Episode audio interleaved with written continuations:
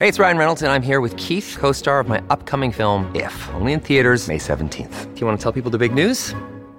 All right, I'll do it. Sign up now and you'll get unlimited for $15 a month in six months of Paramount Plus Essential Plan on us. Mintmobile.com slash switch. Upfront payment of $45 equivalent to $15 per month. Unlimited over 40 gigabytes per month. Face lower speeds. Videos at 480p. Active Mint customers by 531.24 get six months of Paramount Plus Essential Plan. Auto renews after six months. Offer ends May 31st, 2024. Separate Paramount Plus registration required. Terms and conditions apply if rated PG. Hello, everybody. This is Marshall Poe. I'm the editor of the New Books Network. NBN listeners like to read books and buy them. So we thought we'd tell you that right now, our friends at Princeton University Press are having a remarkable site wide sale. You can get 50% off books, including ebooks and audiobooks, with the code 50, F I F T Y, at checkout until May 31. You can save some real money on Princeton University Press books. I encourage you to go there and check it out. Welcome to the New Books Network. Hello.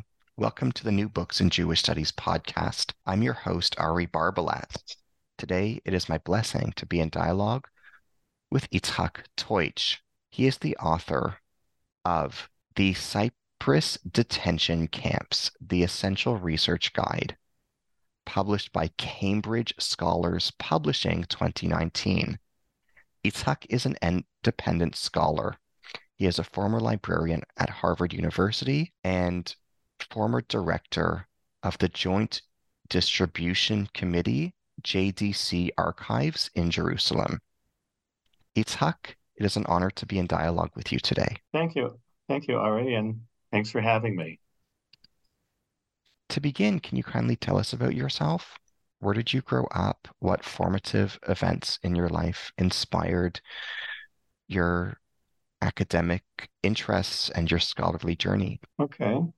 Well, I was uh, born and raised in the United States. Um, as you can tell from my accent, uh, I was not raised in New York or Boston or the South, uh, where the accents are pronounced and very distinctive.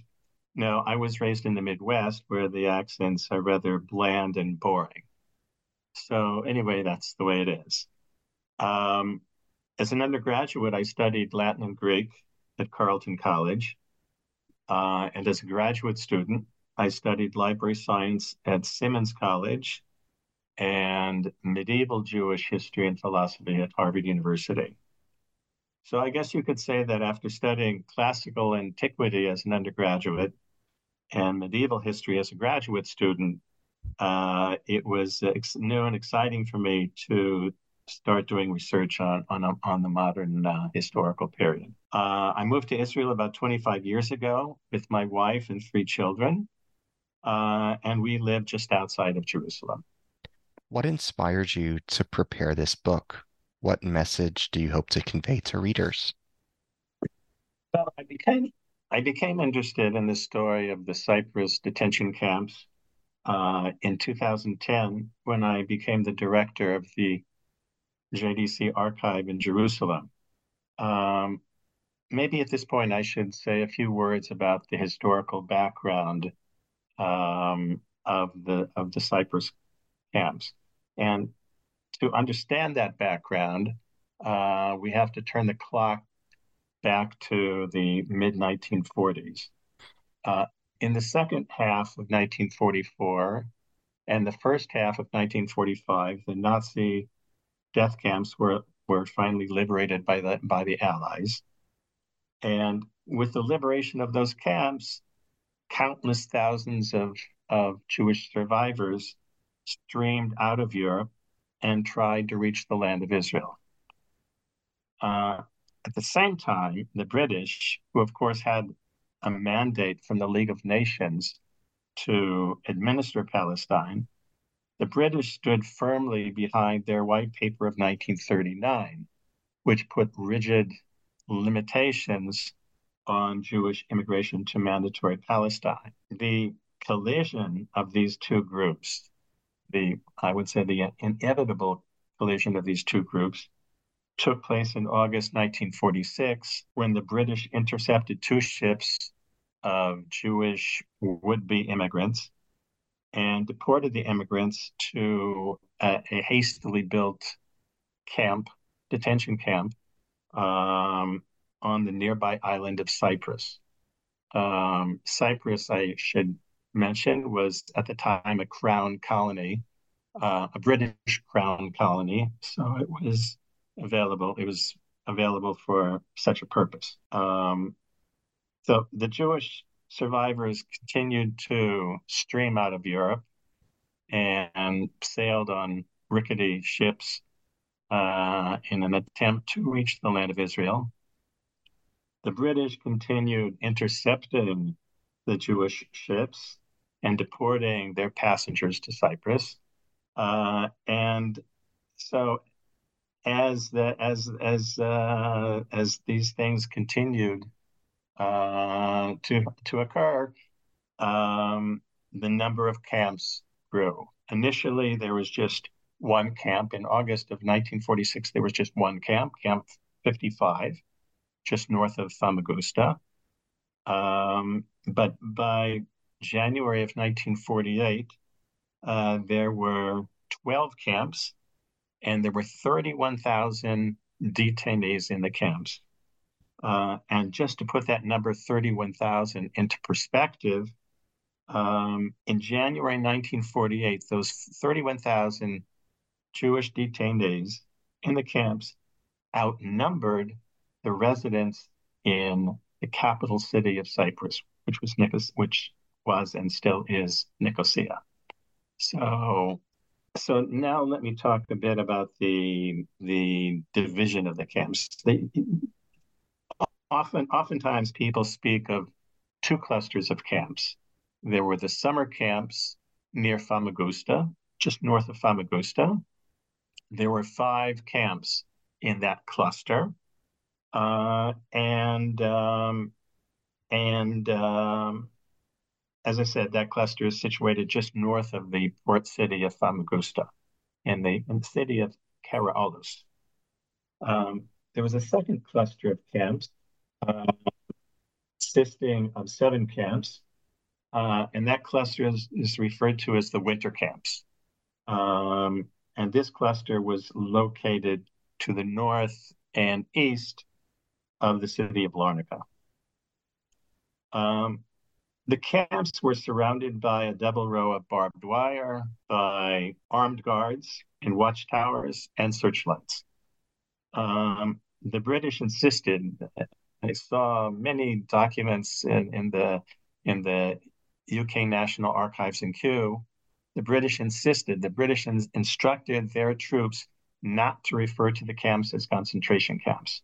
But um, it's interesting if you listen to the oral testimonies of the former British troops, um, you will see that they frequently use the term concentration camps. Um, I guess it's just a question of definition, but at any case, in any event, the, the camps were surrounded by barbed wire. There were armed guards. There were powerful searchlights. Conditions in the camps were very tough. Uh, they were they were difficult. The housing was inadequate. The food was meager. Uh, privacy was was non non-existent. Maybe on the subject of housing, I should just say a few words.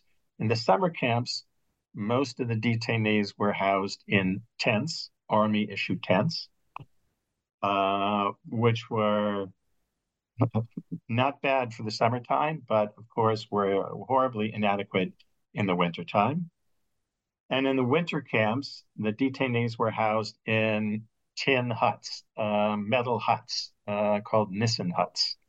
Uh, and once again, um, those those huts were, were terribly inadequate uh, they were they were sweltering uh, during the summer months. Uh, altogether, some 52,000 Jews passed through the camps, and about 2,000 babies were born in the camps. Most of them were born in the the British military hospital in Nicosia. Um, in terms of demographics, the majority of the deportees were young, between the ages of 13 and 35 nearly all of them were survivors of the Nazi death camps. Uh, the detainees were from dozens of countries and they spoke dozens of languages. Probably the language that was most common in the camps was Yiddish. uh, which was fine for the majority of Jews, but for Jews of, of, of, from North Africa, for example, who spoke only Arabic and French, that presented a big problem. Um, the camps were closed in February 1949, uh, meaning that they were in existence for about 30 months. The detainees were disturbed by many things. I mentioned the housing, the food, the privacy. But I think the thing that disturbed them the most was the presence of German POWs uh, in a nearby camp uh, on the island of Cyprus. And it was bad enough that the former Nazis were living nearby and that they actually had been employed by the British to build the camps for the Jews. But on top of all that, to add insult to injury, the German POWs enjoyed a great, a much greater degree of freedom uh, than the Jewish detainees did. The German POWs were not heavily guarded, and they were able to go uh, incredibly. They were able to go to nightclubs in Famagusta uh, in their free time after their after they had completed their day jobs. Um, I even read that the the British employed German POWs as ski instructors, uh, as the British officers learned to ski in the Troodos Mountains of Cyprus. Um, well, not surprisingly, there were clashes between the Jewish detainees and the German POWs. Um, unfortunately, my efforts to find additional information about these clashes uh, has not yet yielded fruit, but um, it's it's an important, sad but important uh, aspect of the of the history of the Cyprus camps. Maybe one last point. This period in history is sometimes referred to as a as a liminal period. The term liminal, liminality, comes to us from the field of anthropology, and it refers to the middle stages of a, of a ritual where things are uh, ambiguous, um, disorientation prevails. Today, the term re- today the term refers to a, a sort of an in-between period uh, between the old order and the new order. The old order has broken down uh, or has been destroyed in this case, and the new order has yet to be established. What are the primary contents in your book? Can you tell us about the information and details that your book addresses? I have a bulletin board in my office with a quotation from from Descartes, uh, and I looked at that quotation every day while I was writing my book. Uh, the quotation from his Discourse on Method reads Divide each problem into as many parts as possible that each part being more easily conceived, the whole may be more intelligible. And the idea is that you divide the problem when when you divide a problem into as many parts as possible, you accomplish really two things. Number one, you understand that that specific part very very well. Um, but the other thing you accomplish is that you gain uh, a better understanding of how that specific part fits into the whole and that was that was my guiding principle. When when you when you pick up my book, you see that there's a chapter on chronology, there's a chapter on biographies, a chapter on acronyms, uh, there's a chapter on the 39 ships uh, that were intercepted and whose passengers were deported to Cyprus, and so on and so forth. Um, so I guess I tried to divide the story of the Cyprus camps into as many parts as possible. So, for example, the researcher who wants to know what happened to the camps in the summer of 1947 can find that answer quickly and quickly and easily. Or the researcher who wants to know uh, when did Golda Meir visit camps? Well, once again, the researcher can put his or her finger on that answer without any difficulty. Or to take one other example, the researcher who is curious about the acronym IJI, um, can can look in in my manual and see and see what it stands for. in this case, uh, I should point out the British British used that acronym, the IJI, to refer to illegal Jewish immigrants. And Morris Laub of the JDC used the same acronym to refer to intercepted Jewish immigrants. So, at any rate, that was my guiding principle, and that is how I, I structured the book.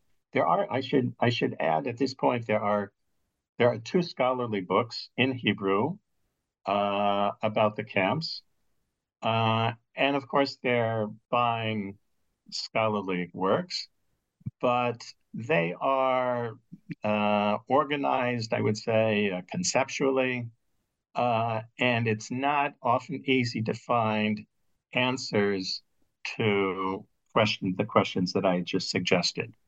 Uh, you check these books, and it's very difficult. You have to go to the index and look up. In the case of Golda Meir, you have to look up uh, you know, you, are presented in the index with uh, 20 different pages on which the name Golda Meir uh, is mentioned.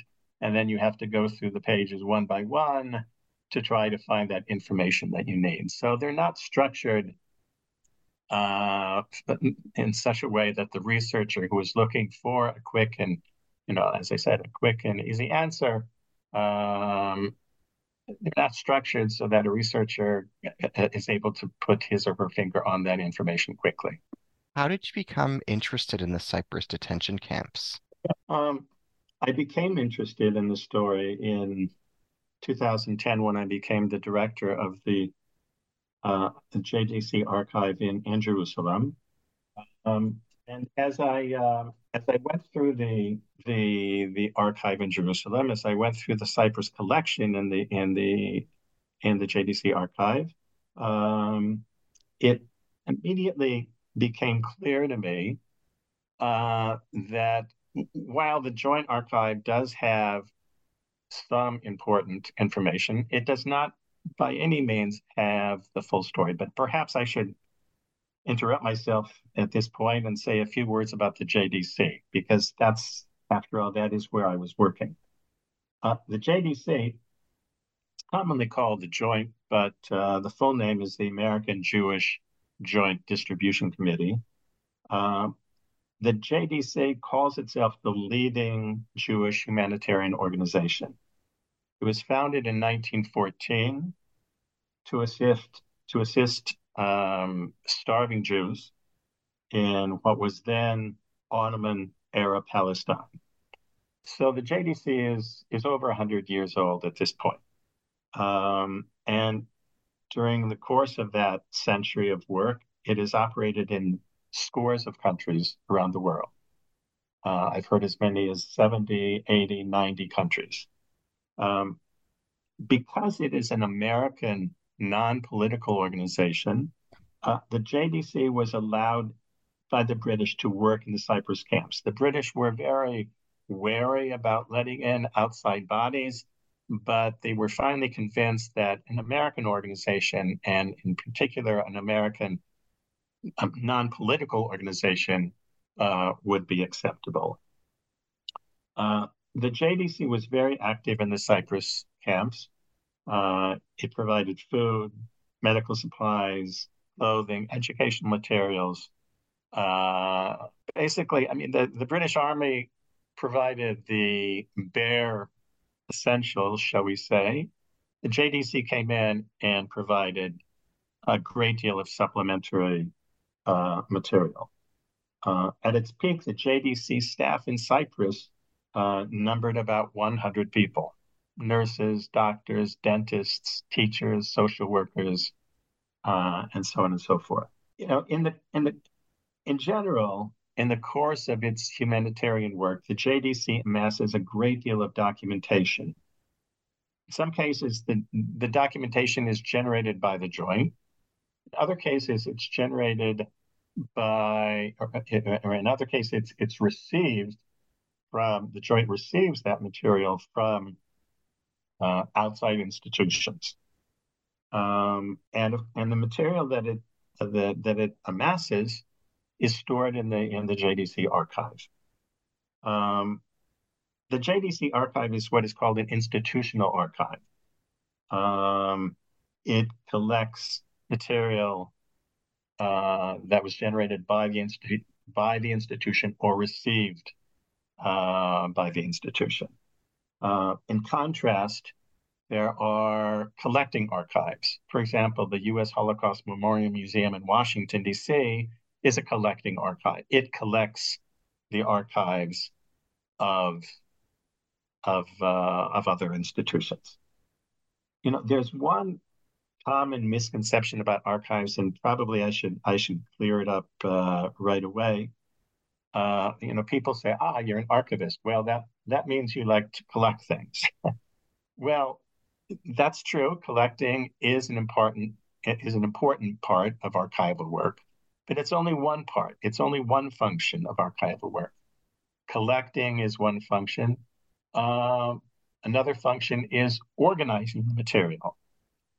And uh, in the case of a smaller archive, they may use a, a relational database of some sort. Uh, in the case of a large institution, uh, they will probably use uh, an integrated archival system. Um, another important function, another important function of archival work is preserving material. Mm-hmm. Um, for example, um, material, fragile material from the Cyprus camps was moved to acid-free folders and acid-free boxes um, for for, for preservation purposes. And then finally, the fourth function of an archive is to provide access to the material um, to the public. Typically, uh, this is done by using a computer system uh, that can be accessed by the public over the World Wide Web. Um, and I should point out here, it's it's it's enormously helpful to the researcher when the material has been scanned and digitized. But in addition to that, it's enormously helpful if that information can be accessed over the web. Um, and for example, for example, there's there's very important archival material from the Cyprus camps in the U.S. Holocaust Memorial Museum in Washington, D.C. And I haven't visited that particular museum, uh, but its material has been scanned and it's been digitized and it is available over the web. So I can sit at home, I can sit in the National Library in Jerusalem and click, click, click, I can download uh, very nice scans of those documents. In contrast, uh, there's a government office in Nicosia, Cyprus. I think it's called the Public Affairs Office. Uh, and they have a database of digitized Cypriot newspapers. And I, I should say parenthetically, the interface for searching that database was developed in Israel and I'm very familiar with that interface because I used it extensively uh, when I was searching um, back issues of the Palestine Post and other uh, and other Hebrew newspapers. Um, the first time I was at the Public Affairs Office in Nicosia, a staff member kindly offered to show me how to work the interface, and I politely explained that I was well familiar with the interface because I had used it in the past. But at any rate, I've been to the public affairs office in Nicosia and I've used that interface and I have searched for you know back issues of Cypriot newspapers. But that database is not connected to the web. So you have to go physically to Nicosia, Cyprus, uh, in order to search back issues of those uh, Cypriot newspapers. Uh, so it's a it was a great first step on their part to have scanned and digitized these old newspapers. Uh, but uh, hopefully one day they will move on to the next step, which is to put that make you know to make that, those scans and and those scanned documents on the web. Can you contextualize the Cyprus camps for us? Can you describe their origins? Can you describe their evolution? Certainly. Well, the, the British um, the British were trying very hard uh, in the 1940s to curtail Jewish immigration to mandatory Palestine. Again, the, the British uh, had the mandate from the League of Nations to administer to administer Palestine. And the British were very eager to curtail Jewish immigration to Palestine.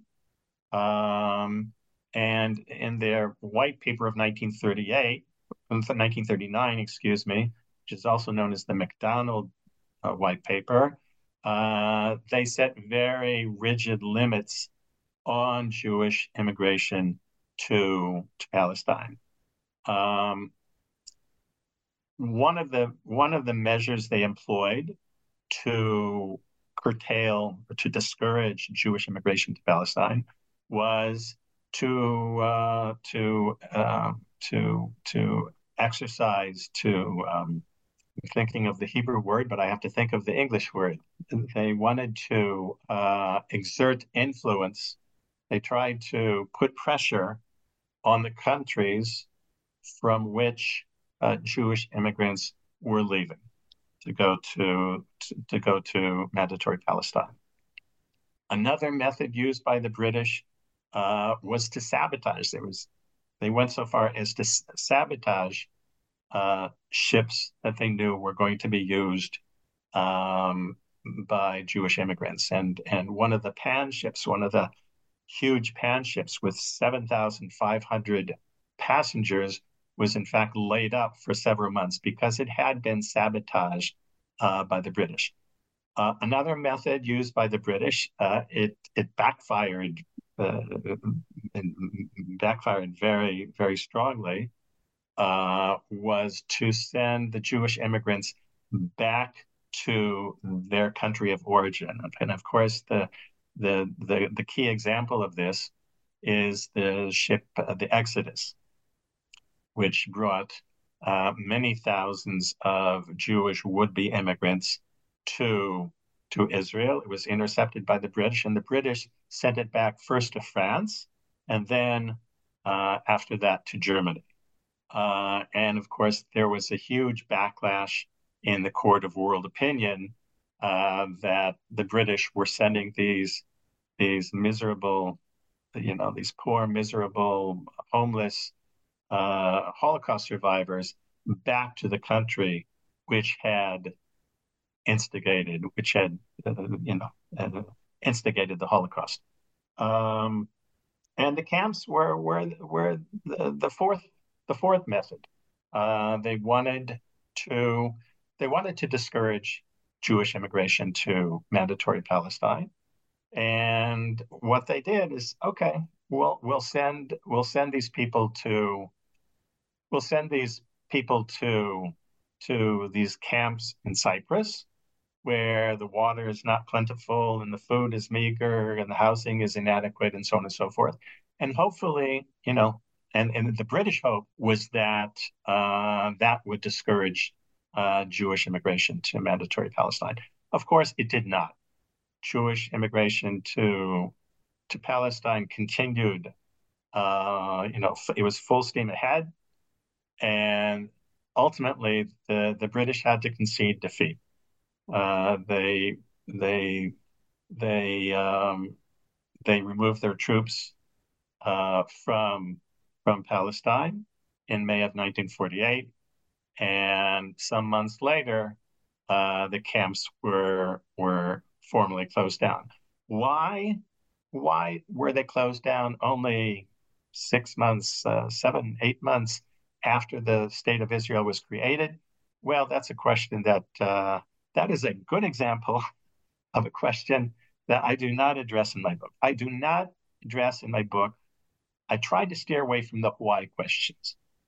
I concentrated on the who, the what, the where, and the when. Uh, and my hope is that if we can, um, if we can, you know, get those questions right, then scholars will be able to take the answers to those questions and formulate uh, their their answers to the why questions.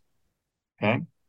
Uh, so, for example, you know, my book addresses who who built the camps, for whom were the camps built, when were the camps built, uh, where were the camps built, um, and I, am leave I, I leave out the why question. I intentionally left out the why question. When were the camps built? How long were they in existence? Can you tell us about the process of building the camps? Sure, sure. The the camps were built rather hastily in August of 1946.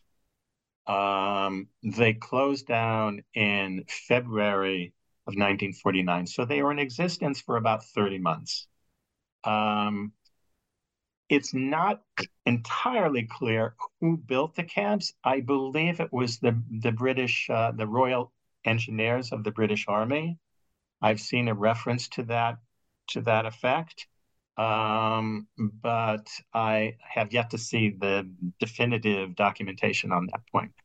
Um, the winter camps, as I think I mentioned earlier, the winter camps um, near closer to Larnaca um, were in fact built. Some of them were built by German POWs, and that was a tremendous source of of um, uh, more than frustration. It was anger, bitterness. The the Jewish detainees were very bitter, having having spent years in German built camps in Europe, they were very bitter that they had to, in Cyprus, they had to go once again into camps that were built by by Germans.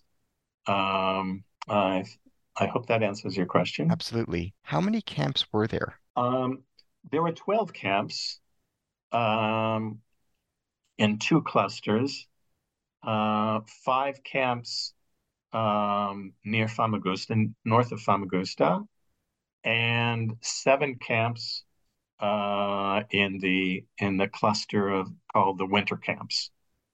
Um, it's interesting the the the geography of the camps is really is really a topic that has been sorely neglected. Um, I mean, it's it's it's known. It's generally speaking, it's known. Okay, there were five camps north of Famagusta, the summer camps, and there were seven camps in the in the cluster called the winter camps. That the, the sort of the general general idea is is clear, uh, but when you go looking um, for specifics about the about the location of the camps, uh, it's it was it was frankly it was a very frustrating uh, exercise for me. That was probably the most difficult chapter in the book that I wrote um, because there are no detailed maps uh, of the camps. Uh, it's surprising. It's very surprising. Um, the only explanation I can give is that well I mentioned that there are two scholarly books about the about the Cyprus camps. Um, the author of each each of those works uh, was in Cyprus. In one in the in the first case, Dr. Sha'ari was a teacher in Cyprus in the Cyprus camps, and in the second case, uh, Dr. Bogner was a, a young 13 year old. He was a young teenager in the Cyprus camps, and it could very well be that for them, it was obvious. They were there. They had seen it. Uh, I guess it's like you know someone who grew up in Manhattan. They they're not going to explain. You know, they they don't feel the need to explain where the Lower East Side is. Well, I guess the name is sort of sort of tells the the story, but they don't feel the need to explain. You know, where Delancey Street is or where Broadway Street is. It, it's it was uh, you know self evident to them there's actually on the subject of geography, there's this one wow stunning mistake. There's one stunning mistake in Dr. Sha'ari's book, which was the first book published, I believe, in 1981. Dr. Sha'ari uh, has a map on the on the dust cover of his book, with uh, I guess on the back cover of the of the dust cover, uh, there's a map of Cyprus, and he actually places these summer camps to the south of Famagusta, which is, wow, an, an egregious mistake. Um, and um, again, I, I, think it just wasn't uh, it wasn't deemed that important or that significant uh, to to you know to to delimit to to demark to to to to pinpoint the exact location of the camps. Um, but obviously, for for scholars today, it is a very you know very it's it is a it, it is it is of great interest. Um, and one one um, one letter seems to suggest that there was a 10 minute walk between camps 69 and 70. And another report says it was, uh, you know, five kilometers. It's, it's important. Um, it's important to, to, you know, for the researcher to pin this down and to, to get exact locations. I go so far in my book as to say, look, uh, I have one chapter in the book called uh, Misconceptions and Mysteries and Misconceptions, something like that. And I go so far as to say that, look, if we can't find detailed maps of the camps, that archaeological excavation should be conducted so that we can pin, pinpoint their exact, their precise locations. Um, so, once again, I hope that answers your question. How many detainees were there altogether? Who were the detainees? Uh, the number fluctuated. Initially, there were a thousand or so, uh, but as I said, as the as the as the Jewish immigration movement uh, picked up steam, uh, more and more ships, and you know, and more and more more and more ships sailed for Israel, and more and more ships were intercepted by the British, and and their passengers were deported to Cyprus um, um, uh, the number eventually reached a peak of 31,000. Um, altogether, they say that 52,000 people passed through passed through the Cyprus camps. Um, the the average stay in Cyprus was uh, about uh, I mentioned it in my book around uh, eight months or so. Um, some people were in Cyprus for only a few months, only four months. Uh, other people were in Cyprus for uh, 20 months. Um, in general, there was a policy. The British announced a policy in December 1946 that 750 people would be allowed to leave the Cyprus camps every month. And and the policy was that it was it was a, it was a first come first served policy. That is, the people on the first ships uh, to to arrive in Cyprus uh, were the first to leave. Uh, obviously, there were there were exceptions for medical cases or other special cases, um, but that that was the general that was the general flow, if you will. Can you tell us about the Joint Distribution Committee. Why does it have a collection of material from the Cyprus camps? Where does it store its Cyprus material? Right. Well, the the Cyprus material, because because the joint um, has been active in so many countries around the world, uh, and as think I said, it it's because it um, it collects material in the course of in, in, the course of its humanitarian work. It collects material. it generates a great deal of material, and it collects a great deal of material. So all of this material collected uh, goes into the JDC archive. Um, the the JDC archive, the the the the, the major archival center is in Jerusalem there is a smaller archive, JDC archive in in New York. Um, and um, I think I mentioned the fact that the JDC archive is an institutional archive as opposed to a collecting archive like the Holocaust Memorial Museum in Washington. Um, and um, it, I'm reminded as you as you ask as you ask the question, I'm reminded of of something that that uh, caught my eye in the Cyprus collection. Shortly after I was hired by the Joint to, to serve as the director of the Jerusalem Archives, um, I saw something in the Cyprus collection that that really piqued my interest. Uh, it was a letter. It was a short, handwritten letter. It was in Hebrew. Um, the letter was written by a nurse named Esther Natan. Um, she was a, an employee of the JDC.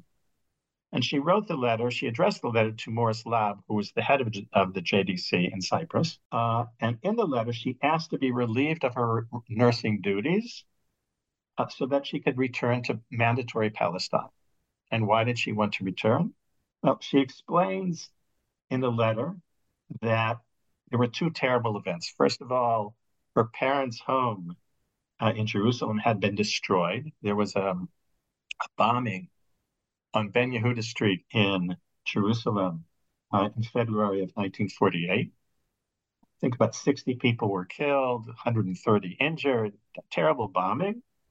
And the other disaster that had that had befallen her was that her only sibling, a brother, had been killed in the Battle of Kfar Etzion in uh, in May of 1948.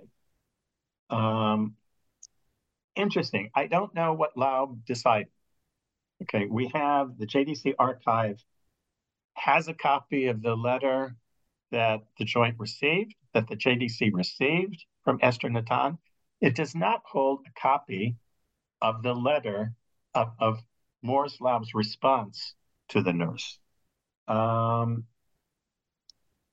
so it's not clear. I mean, there, Esther Natan's name, this this nurse's name, does appear on a list of this of the JDC employees in Cyprus in September of 1948. And when the camps closed in February of 1949, Morris Laub sent out a lot of letters thanking people for their service. And from the letter he sent to Esther Natan, it would seem, it's, it appears that she did not interrupt her service, that she continued straight on. Um, but this actually uh, raises an important point, and that is the JDC archive has half of the story really in this case. They have the le- they have this the the the the, the, the letter that they received, that it received, that the JDC archive received, but it does not hold uh, a copy of the letter that was sent out. And I can't imagine that Morris Laub did not respond to this letter. I'm I'm, I'm certain he did. Um, so anyway, that short letter, I mean, it's only 50 or 60 words long. For me, it really it really got me. It, it, that letter contains a, a world of pathos. I mean, you know, the family home was destroyed. Her only sibling was killed. She wants to go home to her parents. I mean, it's it's it's a very moving letter.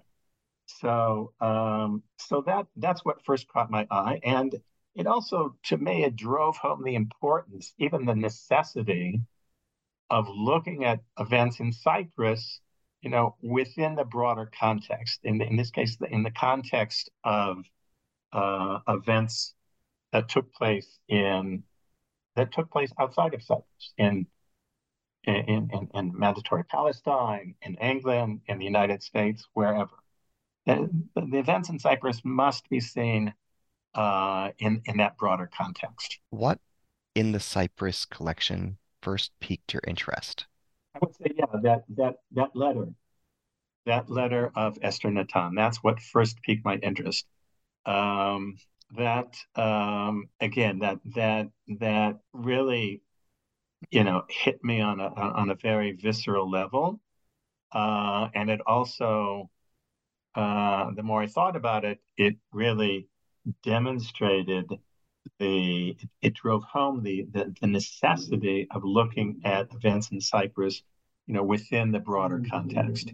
Um, and also, it, it it demonstrated to me one other thing. I, I, should say it demonstrated to me that the that the, the Cyprus collection uh, of the JDC uh, does not tell the whole story. I mean, you know, look at the case of in, in the case of that letter of Esther Natan. We have the letter that she wrote, that she sent to the JDC, um, but we don't have the response.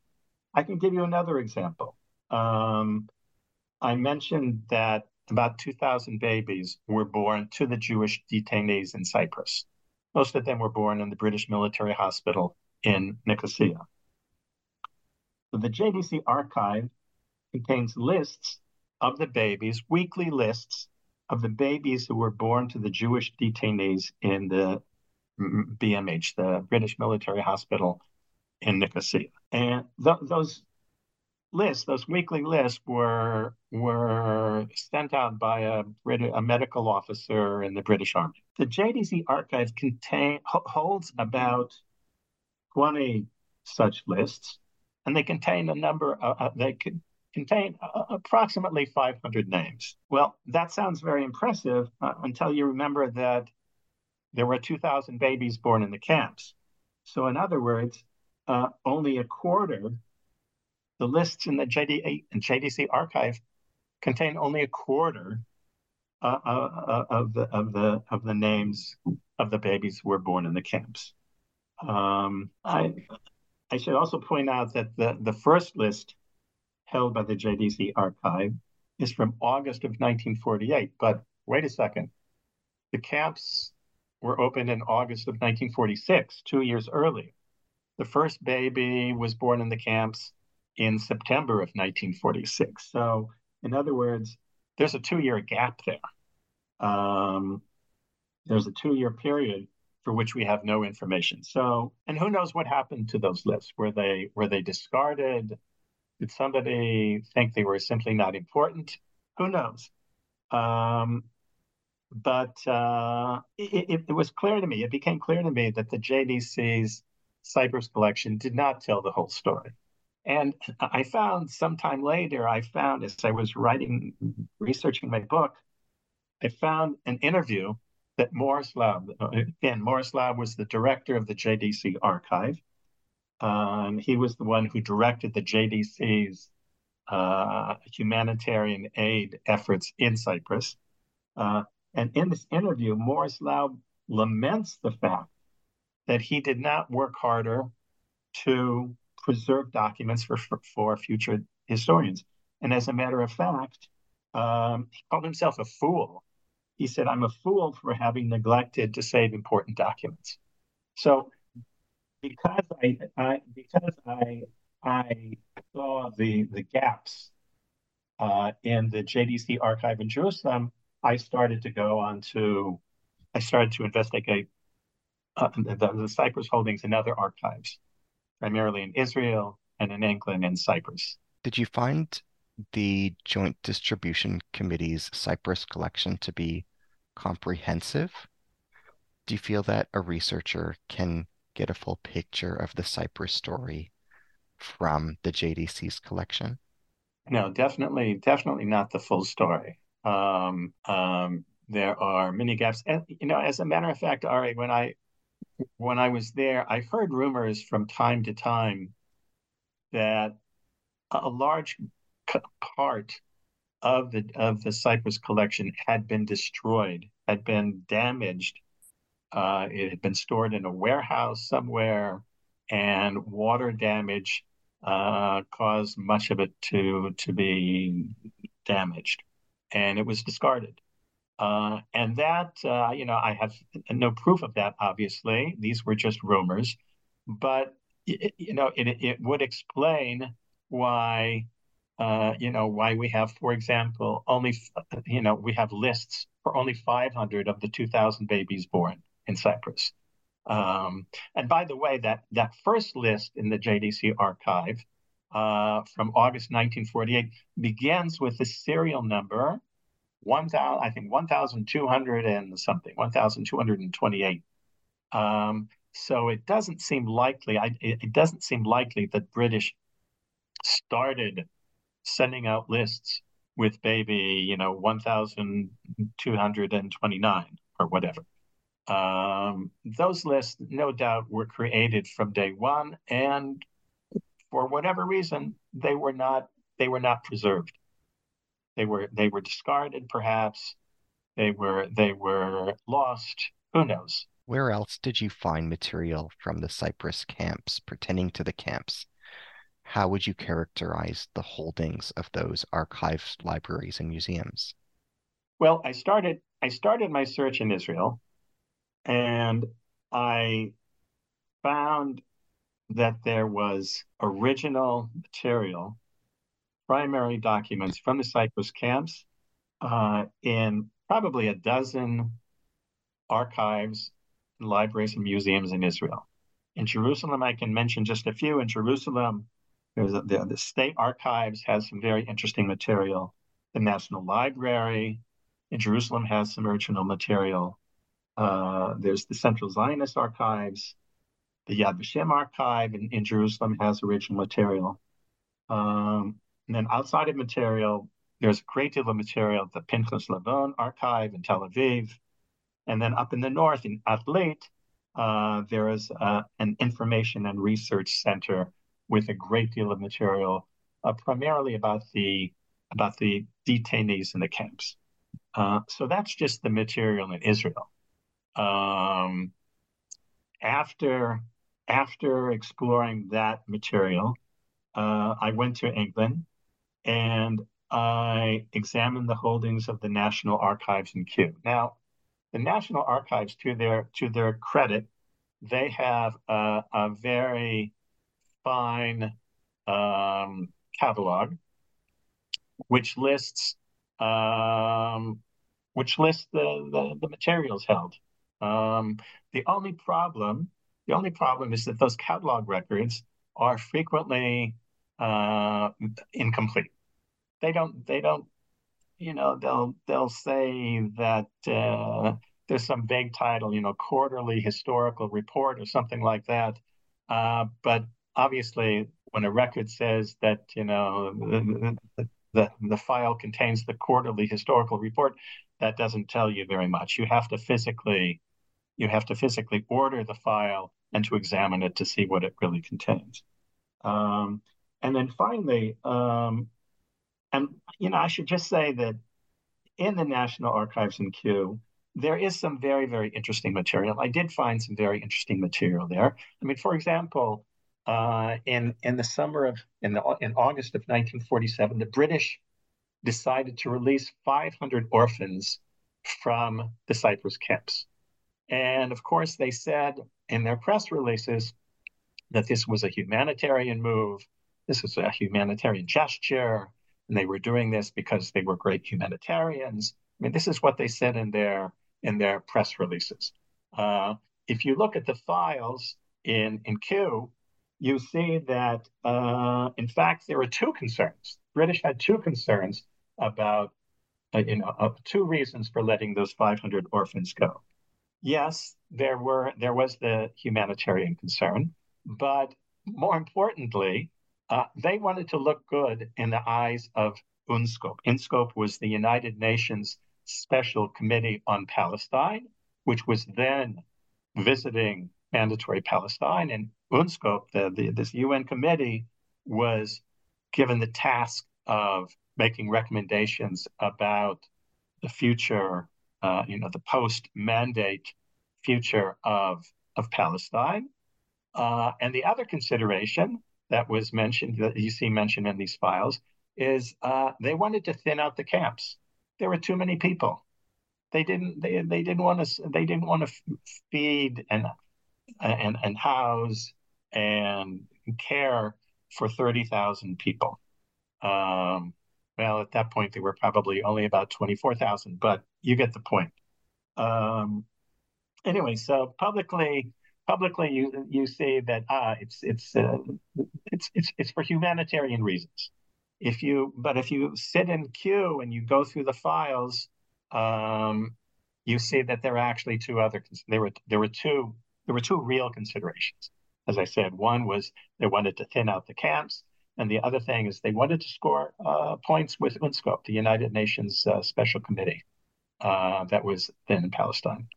Um, and then anyway, finally, uh, after after going to England, I went to Cyprus and I examined the holdings of the state archives in Nicosia. Um, the, it, it was disappointing because there were really only a dozen or so files in this the the Cyprus State Archives uh, relating to the camps. Uh, and my feeling is that in 1960, before the British granted independence to Cyprus, uh, they cleared out the most valuable files. Um, maybe many of the not so valuable files as well. They took it. They took it all back to London. Um, so Cyprus, it was fun to go to Cyprus, and it was interesting, and it's only a forty-five minute trip from Israel, but uh, there was really very, very little uh, information of you know that could that could help me in the Cyprus State Archives. But I did, as I did mention, in the press office, in that public affairs office in Nicosia, uh, I was able to sit there and to search um, search, you know, uh, for back issues of Cypriot newspapers, and that was very useful. And I guess that uh, for that reason alone, it was worth going to Cyprus. I guess there's on the subject of of the various archives. Um, you know, in addition to the institutional archives and the collecting archives, uh, there are many private archives. Uh, that is, archives held by private individuals uh, here in Israel. Uh, this material is sometimes extremely, extremely valuable, precious, um, but sadly, it's not known to researchers. I mean, when when private archive is tucked away in somebody's uh, basement or in somebody's, uh, you know, uh, uh, under their bed, it's not known to researchers. It's not known to the broader public. Uh, of course, it's not available online. It hasn't been scanned and digitized, and it's not available via the web. And another very, very serious problem is that it's kept oftentimes in atrocious storage conditions. I mean, as an archivist, I shudder when I when I think of the storage conditions uh, for these private archival collections. Um, I mean, I remember uh, in one case I saw rare notebooks from the Cyprus camps that were being kept in a box on a shelf above a refrigerator. Uh, and of course, there they were exposed to wild fluctuations in light, humidity, temperature, uh, not to mention that the box was uh, probably highly acidic.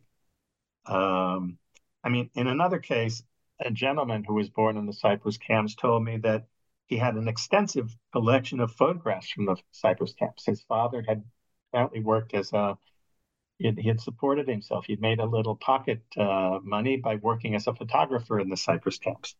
And when I asked him where those photo- photographs were today, he said, "Oh, they're in a suitcase under my bed." Okay, well, the same thing. If they're in a suitcase under the bed, they're not available. They're not available to the public. They're they're uh, not available over the web, and they are stored in in really abysmal uh, storage conditions. What was your guiding principle in researching this book? You know, as I as I think I mentioned, you know, I've got this quotation from Descartes, you know, I'm tacked up on my on my bulletin board, and you know, divide each problem into as many parts as possible. And and that was really that was really my guiding principle. Um, because as as as as when you do that when you divide a problem into as many parts a problem into as many parts as, as, as feasible you accomplish two things. You you you get to know that part very very well obviously. But in addition to that you you learn uh, you gain a better understanding of how that part fits into the overall picture um, so you pick up my book and you see there's a chapter on on on on uh, chronology. There's a chapter on biography. There's a chapter on acronyms. Uh, a chapter on maps. Um, the idea is that is that um, you again you divide the problem into as many parts as possible so that you can gain a better understanding not only of the individual part but of the of the whole. There's there's one chapter that um, that at, at, the end of the book called misconceptions, And uh, I mean, the other chapters are sort of self-explanatory. Sure, there's a chapter on maps. We, you know, we would expect that. And sure, there's a chapter of, of biography. Sure, that you know we that. But I decided to include at the end of my book a chapter of of misconceptions. For example, uh, there's a misconception that the Cyprus camps were DP camps. No, they weren't DP camps. A DP camp is is is a is a displaced person camp.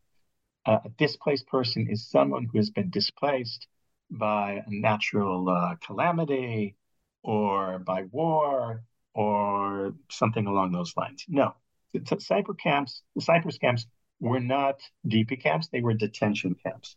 Um, and there's another chapter called Mysteries. Um, and I'll just quickly mention a couple of these mysteries. First mystery is where are the maps of the camps? um, there really are very, very few maps of the camps. Uh, where are the medical records of uh, of, uh, of, of of a certain doctor who was at, who was who was active in the camps? Um, where are the letters and diaries and memoirs of the of the detainees who were from North Africa? Um, and one other mystery I could mention is uh, I said, are, are, there are there records from the Cyprus camps in Israeli governmental archives? There have been rumors, again, only rumors, that some records were when the when the camps were closed, that some records were transferred to uh, to Israel to Israeli governmental archives, and and the the um, the archives, the Israeli governmental archives, most frequently mentioned are the Misrad HaPnim, the, the Ministry of the Interior, and uh, the Rabbanut, the, the, the, the rabbinical uh, um, uh, ministry, the Ministry of the Rabbinate. Um, and these are mysteries, and um, hopefully these mysteries will be cleared up, um, either by myself uh, in in in uh, in a future edition of the book, or by other scholars. Um, these, this, these are really these are these are, are really uh, mysteries that could be handed out. A professor could hand them out to uh, his or her students and say, "Take this. Here's a mystery. Uh, the author of this uh, of this book, who spent you know close to ten years writing the book, uh, he couldn't find the answer. Try to find the answer. This is your assignment." So that that was my guiding principle. What was your aim in writing this book? My aim, you know, there's there's a there's a phrase that, that scholars sometimes use. Um, Latin phrase, and the phrase is vade mecum. Uh, literally, it means go with me. And Avade vade mecum originally was a manual or a guidebook that could fit into your pocket. You know, it's something you could take with you. So it so it uh, it was a one volume, uh, one, one a single volume containing all the information you needed on a certain subject. Today, uh, a vade mecum refers to a single volume that provides a comprehensive um, A to Z guide uh, to a particular subject. Okay, so originally it referred to something that you put in your pocket. Obviously, in, in our digital age, uh, a digital book, uh, an audio book is not something that you can put into your pocket. Um, so today it, it, refers to the comprehensive nature of the work. Um, in any case, I wanted to create a comprehensive guide that would cover both the internal affairs of the camps and the external forces that molded life in the camps. You know, as I said earlier, Think about that letter of Esther Natan. She's talking about wanting to be relieved of her nursing duties in Cyprus. And why? Because of the events in mandatory Palestine, the destruction of her parents' home, and the and the death of her brother uh, in the in this in this battle. Um, so it's important, I think, to to to. It was important as I wrote the book to include both things, both the internal affairs plus the plus the external forces that that shaped life in the camps. Um, in searching for sources, I tried to cast a very, very wide net. You know, I sought out obviously primary sources, letters, diaries, memoirs. I sought out visual materials, photographs, uh, historical film footage, newspapers, obviously, and maps to the extent that I could find them. But in addition to these sort of the standard sources, I sought out um, I sought out material in admittedly unusual sources. Uh, I looked at material in, I found very interesting material in auction catalogs. Uh, I even found some interesting material in philatelic journals and in, in, journals about stamp collecting. There was, believe it or not, there was a major uh, who was the commander of one of the 12 camps. And this major was a, an avid stamp collector. And he wrote uh, a few very, very interesting articles, very revealing articles about his experience in the camps. Um, and part of the article, I mean, a big part of the article is about is about the about the way the stamps were were uh, the stamps that were used and how they were canceled and so on and so forth. But uh, the introductory paragraphs are very interesting about his responsibilities and how he related to the to the detainees and so on and so forth. So uh, again, I tried to cast a very wide net. Um, the documents I found were in primarily in English, French, Yiddish, and Hebrew, mostly English, Yiddish, and Hebrew. Uh, and they're located in many countries Israel, Cyprus, England, uh, Canada, and the United States. Um, and once again, I, I, as I think I mentioned before, I concentrated on four basic questions the who, who built the camps, who were the detainees, the what, you know, what were the physical conditions in the camps, the when, when were the camps built, when were they, when were they closed, and where, uh, where were the camps located.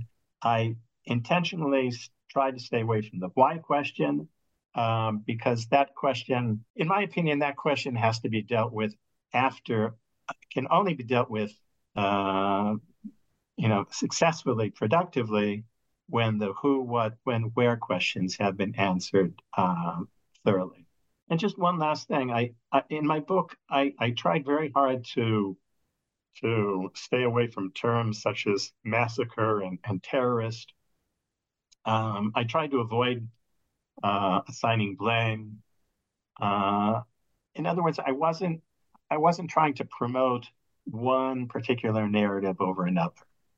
Um, and if you think about it, phrases such as you know they succeeded in sabotaging or they succeeded in escaping. I mean, you see these free, these phrases all too frequently in the literature on the Cyprus camps, but such phrases only serve to inflame. They don't in, serve to to inform.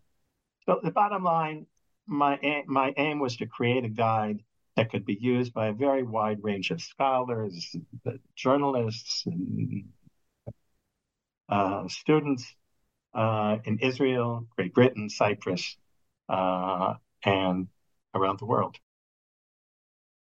What were some of the problems you encountered as you conducted your research? Um, I think probably the major problem I encountered was that so many historical records from the Cyprus camps were lost or destroyed over the decades.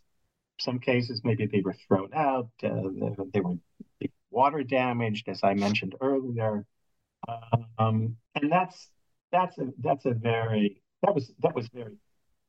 I think I mentioned uh, uh, earlier that um, um, that, the UK National Archive in Kew holds very few records of the day-to-day administration of the camps. About cabinet discussions, there's there's plenty of information. Um, deliberations in the colonial office or the foreign office about uh, you know the pros and cons of letting the 500 orphans leave Cyprus in August 47. There's plenty of plenty of you know, plenty of documentation there in Kew about that. But documents about the day-to-day administration of the camps, almost you, you don't you don't you don't see those records. Um, I strongly suspect that the British destroyed those records. Uh, either they felt they weren't important, or perhaps they wanted they they were trying to uh, avoid providing uh, ammunition to people interested in taking legal action. And so that, that concerns the, the records that we that we don't have.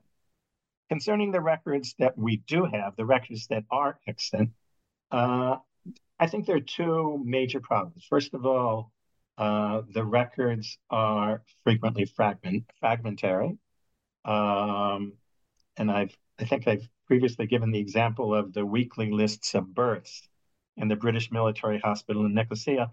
The JDC archive holds, what did I say, about 20 lists with about 500 names. Well, that's great, except that's only one quarter of the weekly list. Three quarters is gone.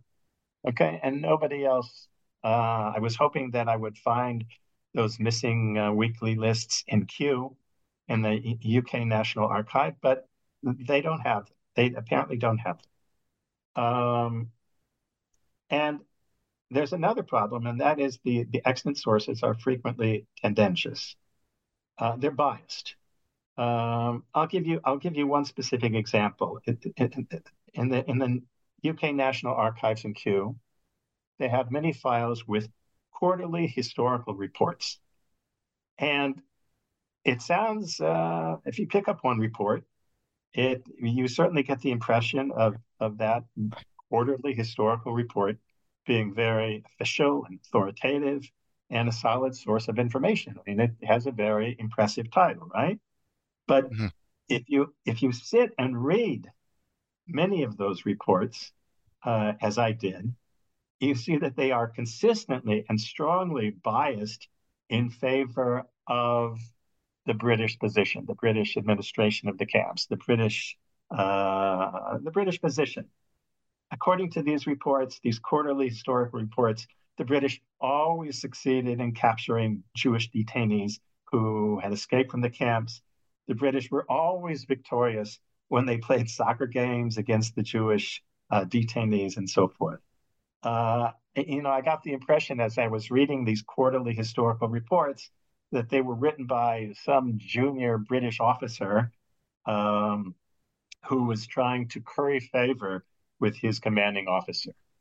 Um, so, at any rate, those are the two two key problems that I would point out with the with the extant historical uh, sources. In your opinion, has the story of the Cyprus camps been adequately studied by scholars of modern Jewish history?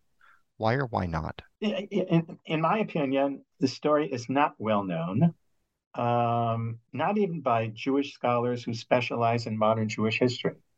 Uh, and surprisingly, not even by British scholars who specialize in post World War II military history. Um, in fact, I was astounded a few years ago by a letter I received from a British academic. Um, I knew that he specialized in post World War II British military history. Uh, so he seemed like the person, the perfect person to contact. And um, I sent him an email with a question about doing research on this subject in the UK National Archives. And what was his response? He said, I didn't realize that the British had set up camps in Cyprus for Jewish immigrants after World War II. He wasn't aware. He hadn't heard it which I mean, really, I, I, I, fell out of my chair. I was gobsmacked, as the British would say.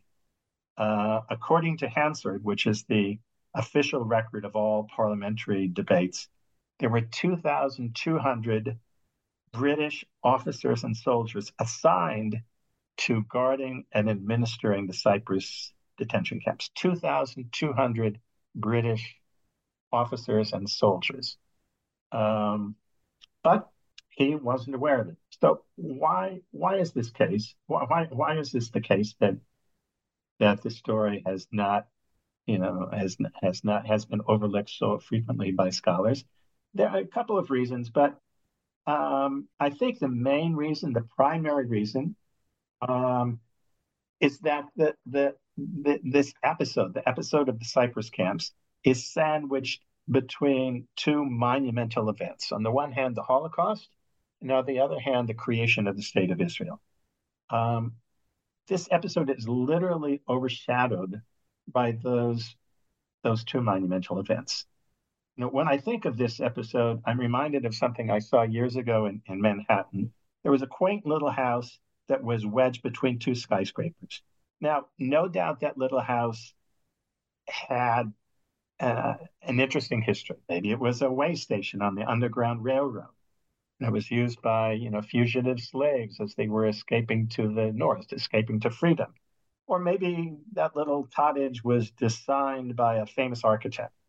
Okay, and it's who knows, maybe it's the last specimen of a certain architectural style. But you know, as you walk by, as you stroll down the street, what grabs your attention, of course, is the two huge skyscrapers that little house, because of its size uh, and its and its position, it's it's totally overlooked.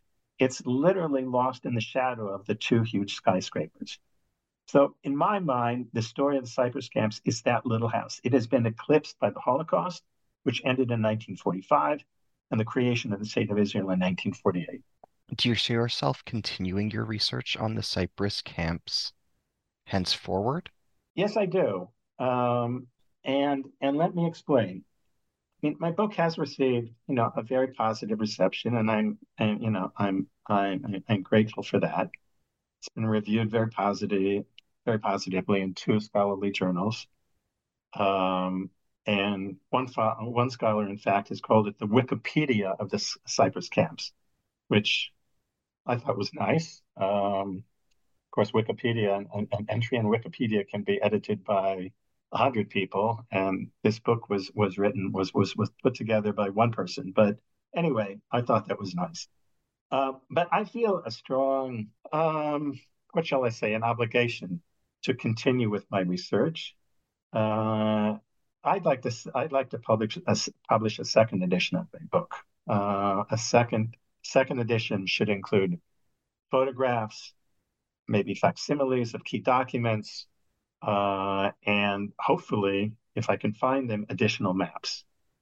Um, the second edition should also include new information that has recently come to light. Um, I mean, in some cases, in some cases, the passage of time is beneficial to historical research. New sources are discovered. New sources are made public by archives after being closed, sealed, right, for a lengthy period of time. But for the most part, for the most part, the passage of time is detrimental to historical research. With the passage of time, documents disappear, they disintegrate, they become dispersed. Uh, in some cases, they're destroyed because they're important. Their importance is not recognized. You know, and in terms of documents disintegrated, don't forget the paper that was used in the immediate post-war period was was very flimsy. It was of very poor quality. It had a low rag, content. It was highly acidic. Um, I mean, when we undertook a major microfilming project at, at the JDC, um, project that we undertook in conjunction with the U.S. Holocaust Memorial Museum in Washington, D.C., we, we discovered that there were many newsletters produced in the camps uh, that had simply disintegrated. They couldn't be handled. They, if you touched them, they fell apart. Uh, so they couldn't be handled. They couldn't, and they couldn't be photographed. They couldn't be microfilmed. So, and of course, the the former detainees were still alive. There are still a few. Uh, and in many cases, they they are happy to share their memories of the camps. These people are in their mid 80s, for the most part. They will not be with us forever. So I strongly feel the need to move quickly this is, I feel, this is really the last opportunity to rescue these documents and these memories from oblivion. I mean, this is really a historical salvage operation. Who was Fuad Bey? Why is he significant? Can you tell us about him? Uh, yes, he was. He was um, a Turkish, Turkish uh, um, citizen. He was a Turkish uh, Cypriot. Um, he was uh, an attorney and a member of the English bar. Um, and he uh, stands out for two things that he did uh, for the for the Jewish det- detainees. Uh, in one case, a nurse by the name of Ruth Tannenbaum uh, was arrested and charged with assisting uh, the escape of a certain detainee from jail. Uh, and Morris Laub of the JDC hired uh, Fuad Bey to to represent this this nurse, and she was acquitted. Uh, in another case, uh, a detainee by the name of Aryeh Zazimsky, I hope I think I'm pronouncing that name correctly, Zazimsky. Um, he filed an application for a writ of habeas corpus uh, in Cyprus, and he was represented again by Fuad Bey. So um, Fuad Bey stands out as a Turkish uh, Cypriot uh, who really bent over backwards to to help the detainees. Apparently, he had a very good relationship with Morris Laub of the Joint, and Morris Laub and, uh, of the Joint of the of the JDC uh, mentions Fuad Bey um, very fondly in in his uh, in his um, in his work about the Cyprus camps. Can you tell us about your personal experiences traveling to Cyprus? Yes, I've been I've been to Cyprus once, um, and as I think I mentioned, I I was disappointed by the material I found in the state archives. The state archives really the, the, the Cyprus file the, the the Cyprus detention camp files uh, I think were cleared out, cleaned out by the British uh, in 1960. Um, but I did have a very positive experience at the uh, Public Affairs Office in Nicosia, that government office where I was able to you know, search. You know, they had the database of the of the digitized Cypriot newspapers, and that was a very positive experience. And uh, as a matter of fact, the printing was free. They did, they didn't charge me even to print. Uh, I printed probably a hundred pages, and they they didn't accept any payment for the for the for the print for the prints. So uh, so that was a positive experience. The camps themselves, um, there's nothing really to see. Uh, the summer camp, excuse me, the summer camps are located today uh, on the Turkish side of of Cyprus. You know, in 1974, the Turks invaded northern Cyprus and and occupied the northern part of the island. Uh, the summer camps um, are located uh, apparently on the grounds of a Turkish military base um, uh, north of Famagusta. And the winter camps, many of the winter camps, are located on the site of a British military base um, in, in Cyprus. So there's really very little to see in terms of uh, in terms of the camps themselves. A friend of mine went to Cyprus a number of years ago and came back with uh, pieces of barbed wire and a few few relics. Um, apparently, she had succeeded in in gaining access to the site of one of the camps, and she had found these bits of barbed wire and so forth. But that's really that's all that's left. The the British uh, in February of 1949, the British razed the campsites, and and there's nothing left to see. Can you elaborate on the steps that Britain took to pressure European countries not to allow Jews to emigrate? Um, well, there was uh, the campaign of of uh, you know diplomatic. There was the diplomatic campaign of uh, exerting pressure on the governments um, uh, of the countries uh, where the from which the from which the the detainees were leaving, from which the excuse me, from which the Jewish would be immigrants were leaving. Uh, there was that di- diplomatic campaign. Uh, they tried, I know, in at least one case, they tried to sabotage a ship that they knew would be used by Jewish would be immigrants. Uh, there was the disastrous uh, campaign of you know sending the Jewish uh, would-be immigrants back to Europe. I'm referring, of course, to the, the to the Exodus episode. Uh, the British uh, intercepted that ship and sent it first back to. They they said they were sending it back to Cyprus. Of course, that didn't happen. They sent the ship back to French to, to France. When the French when the French uh, refused to forcibly uh, disembark the, the, the the Jews, the passengers, uh, the the British decided to, uh, to, to send the ship on to to uh, to Germany, and of course the outcry in the world press was was was was deafening. Uh, people people couldn't believe that these poor miserable people were being sent back to the country that had instigated the, the their, their sufferings.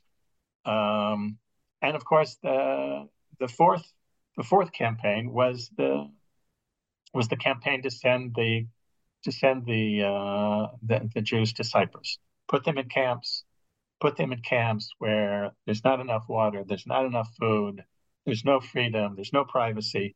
Put them there, and surely the British thought, surely that will put an end to the Jewish, uh, um, you know, the Jewish um, immigration movement. And of course, they failed in that regard. The Jews kept coming. The Jews kept trying to reach Israel. Uh, the British kept intercepting the ships and deporting the, their passengers to Cyprus.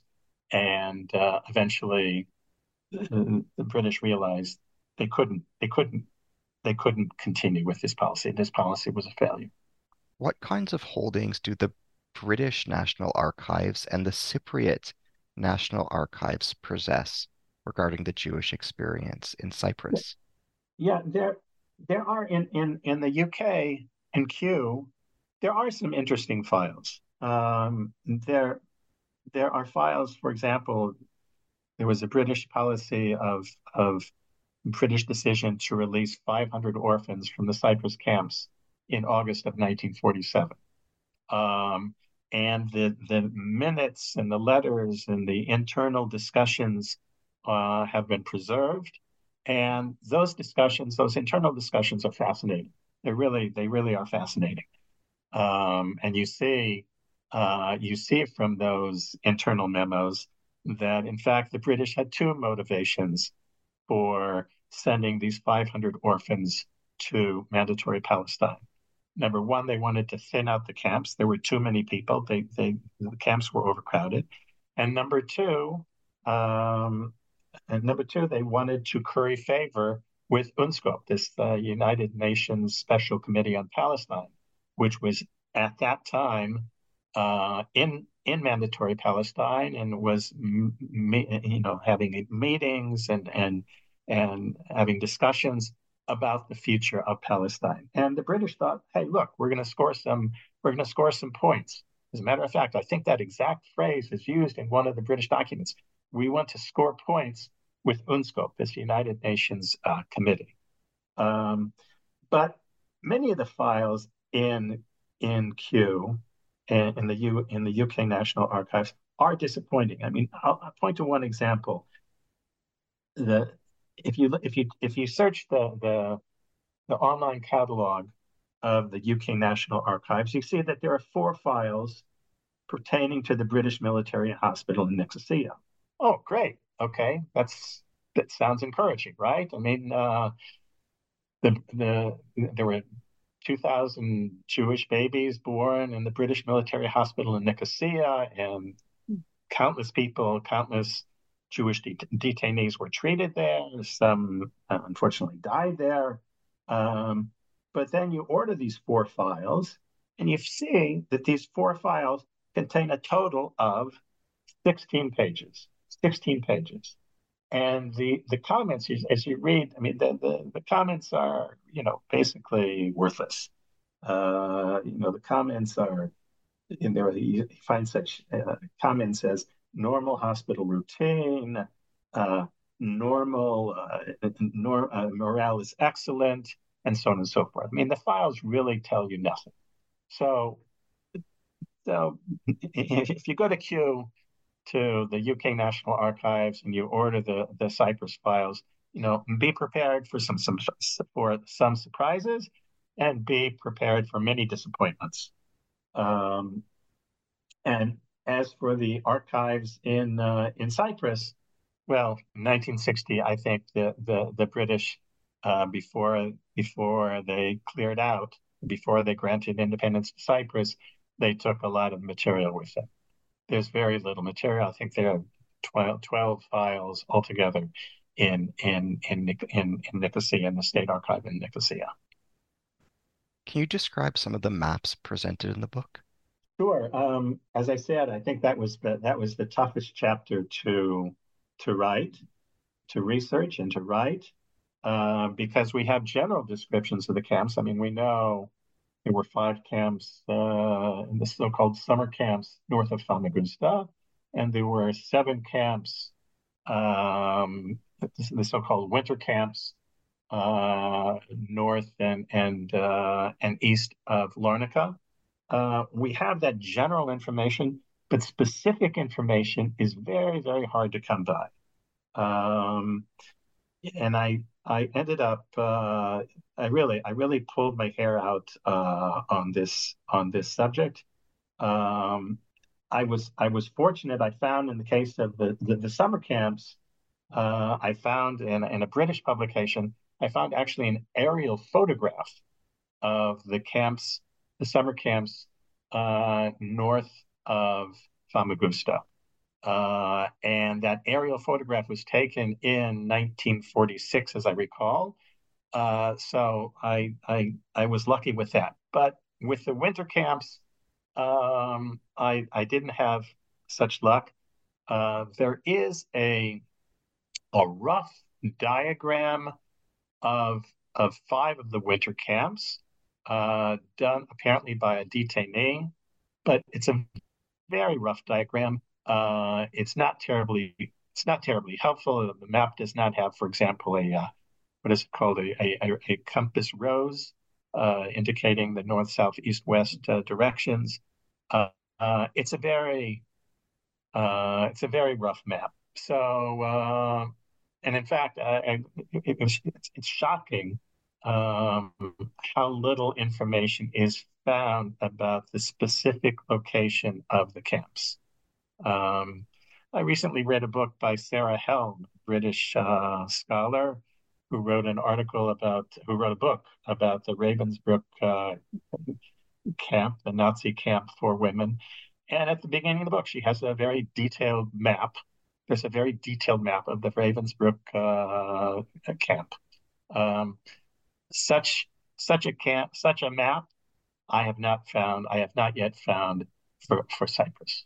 Can you tell us about the living survivors of the Cyprus camps that you met? What were your encounters like with those individuals? What did you learn from them? Um, that actually that actually was the most exciting aspect of my research. You know, again, as an undergraduate, I studied ancient uh, Rome and Greece, and in graduate school, I studied medieval medieval uh, history, medieval philosophy. So, wow, uh, to be able to talk to living people who were in the camps and who remember the camps uh, was very, very exciting for me. Um, I can't think, honestly, I can't think of any instance where, you know, an eyewitness, where eyewitness testimony informed me of an event uh, you know, that I'd never heard of, about which I had never heard. Um, but in many cases, eyewitness testimonies provide the color, they provide the texture. Um, I guess in a few cases, they also explained explained minor points that had that had puzzled me. Um, and then, for example, the, the visit of uh, Golda Meyerson to the Cyprus camps in mid-November 1947. Of course, Golda Meyerson, as she was known then, was later known as Golda Meir. Golda Meir visited the camps um, in mid-November 1947, and she was she was a, a, a very big figure in the Jewish world. She was a very well-known figure. Of course, she wasn't. She was not yet the the prime minister. The state of Israel didn't exist at that time, but she was the acting head of the political department of the of the Jewish Agency, and she was she was a known figure. The the British knew who she was in this, and the detainees certainly knew who she was. Um, and of course, her visit to Cyprus uh, was extensively covered. I, I read newspaper articles about it, and it's there's there are no no dearth of material on Golda Meir's visit to Cyprus in November of 1947. And she mentions it also in her autobiography, how how you know that, that she was greeted by the detainees and they presented her with a bouquet of flowers and so on and so forth. But you know, her her her visit really sort of came home. It was driven home to me when I spoke to two two gentlemen. Unfortunately, both both of them have passed away in the last few years. But I, I, I spoke to two gentlemen who were in the Cyprus camps uh, in November of 1947. Um, and they told me, they shared with me their their memories of Golda's entrance into the camps. One one one gentleman told me, his name was Moshe Moshkovitz, told me that um, well, he was talking to Golda as she entered the camps, and he said this, and Golda said that, and he said this, Golda said that. And I said to him, I said to him, "Excuse me, how, how do you know? How do you know what Golda said?"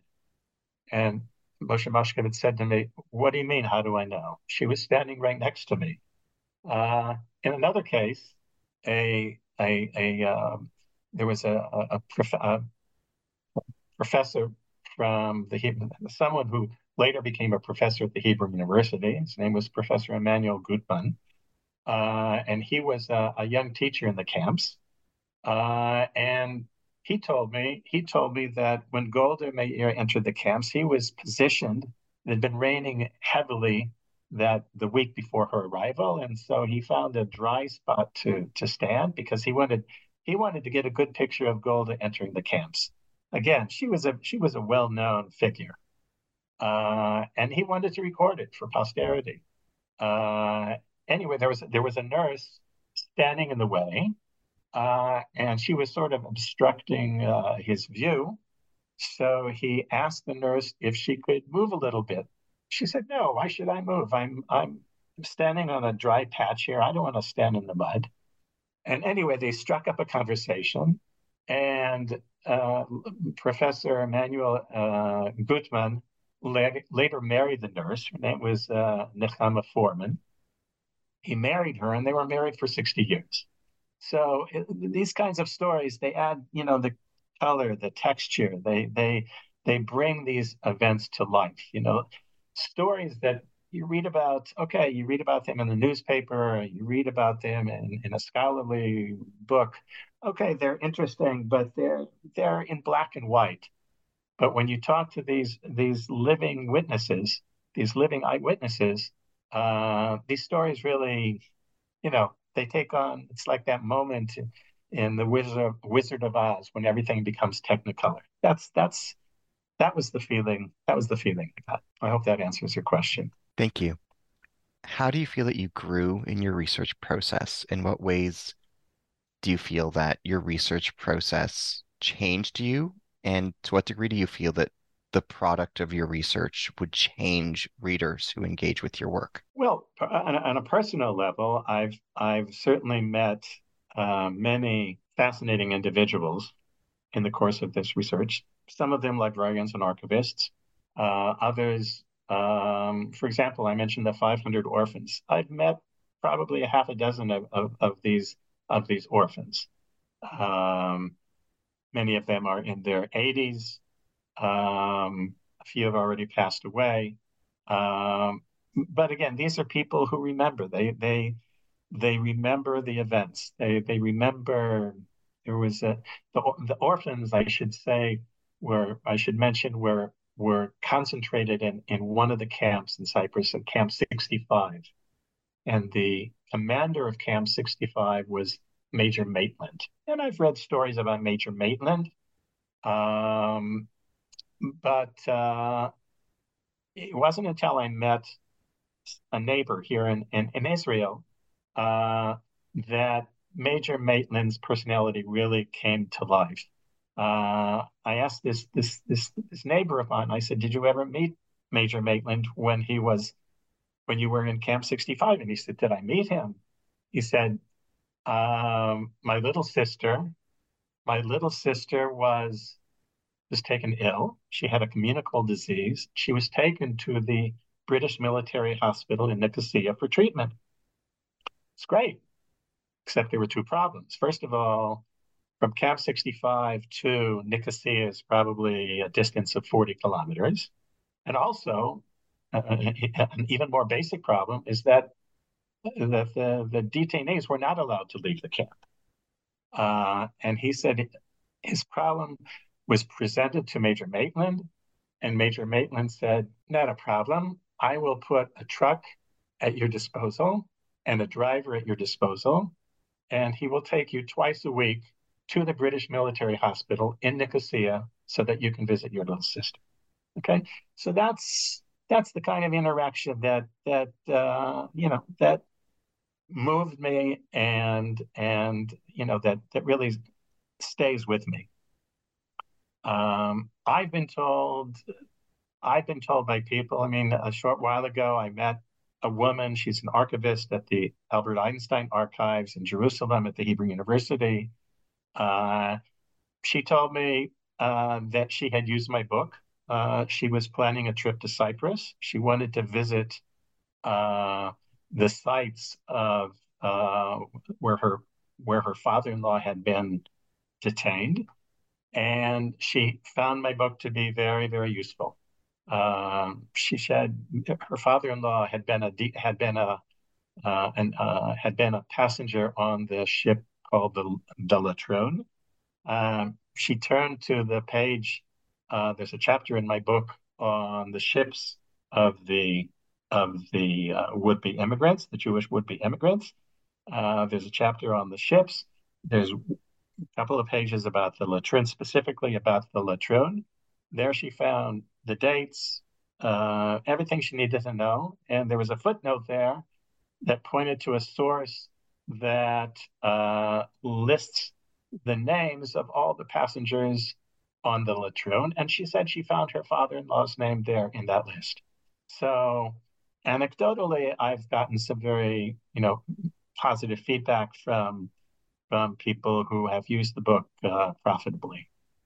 And as I mentioned, uh, the book has been res- has has been reviewed uh, positively in two scholarly journals. So, and it's been sold, uh, gosh, in uh, uh, some 1,000 libraries around the world. Um, you know, my I jokingly said to my wife early on in the project, I said we should visit every library in the world that buys a copy of my book well, I hope my wife doesn't remember that because uh, because so far uh, libraries in over 30 countries have have purchased my book, and I I don't want to go to all 30 countries with my wife to to show her my copy of the book. So um, so that's that. Um, I think I think I made a contribution, and I want to, as I said, in a second edition, I want to continue continue with that contribution. The material, I want to save that material before it's lost to history. As we bring today's dialogue to a close, can you tell us about where your time and attention have gone since completing this book?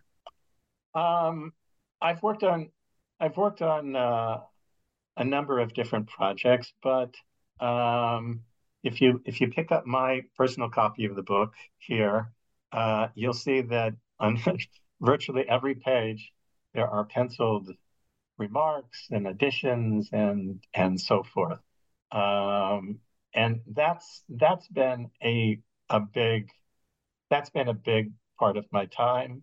Uh, I I do feel there is. I mean, in some cases, you know, in some cases, new information has come to light. Um, for example, there's a scholar here in Israel who has written a very interesting book about the North African Jews who were detainees in the camp that's a subject that was that's been largely ignored in the past. Um, so uh, in some cases, new information comes to light. Uh, in other cases, um, um, it, well, I've spoken to, in a couple of cases, I've, I've spoken to children of the detainees, and ah, turns out that uh, you know I, I, I, I the, the uh, I quoted uh, I quoted some information that was incorrect, uh, and and they gave me the the the real story. Um, so as I said, pick up my copy of the book. There are penciled uh, annotations, uh, marginalia on nearly every page, and um, this this information has to be preserved uh, for future generations. You know, I, I have a, I have a strong feeling if if if if I don't do it today, uh, a lot of this information is just going to be lost. This is so important, and I wish you the very, very best of luck in this Thank you very much. very important initiative. Thank you very much. I appreciate that. As we end today's dialogue, I'm your host on the New Books in Jewish Studies podcast, Ari Barbalat. Today I've been in dialogue with Yitzhak Teutsch. We've been discussing his book, The Cyprus Detention Camps, The Essential Research Guide, published by Cambridge Scholars Publishing 2019. Yitzhak is an independent scholar. He is a former librarian at Harvard University and former director of the Joint Distribution Committee, JDC, Archives in Jerusalem. Thank you.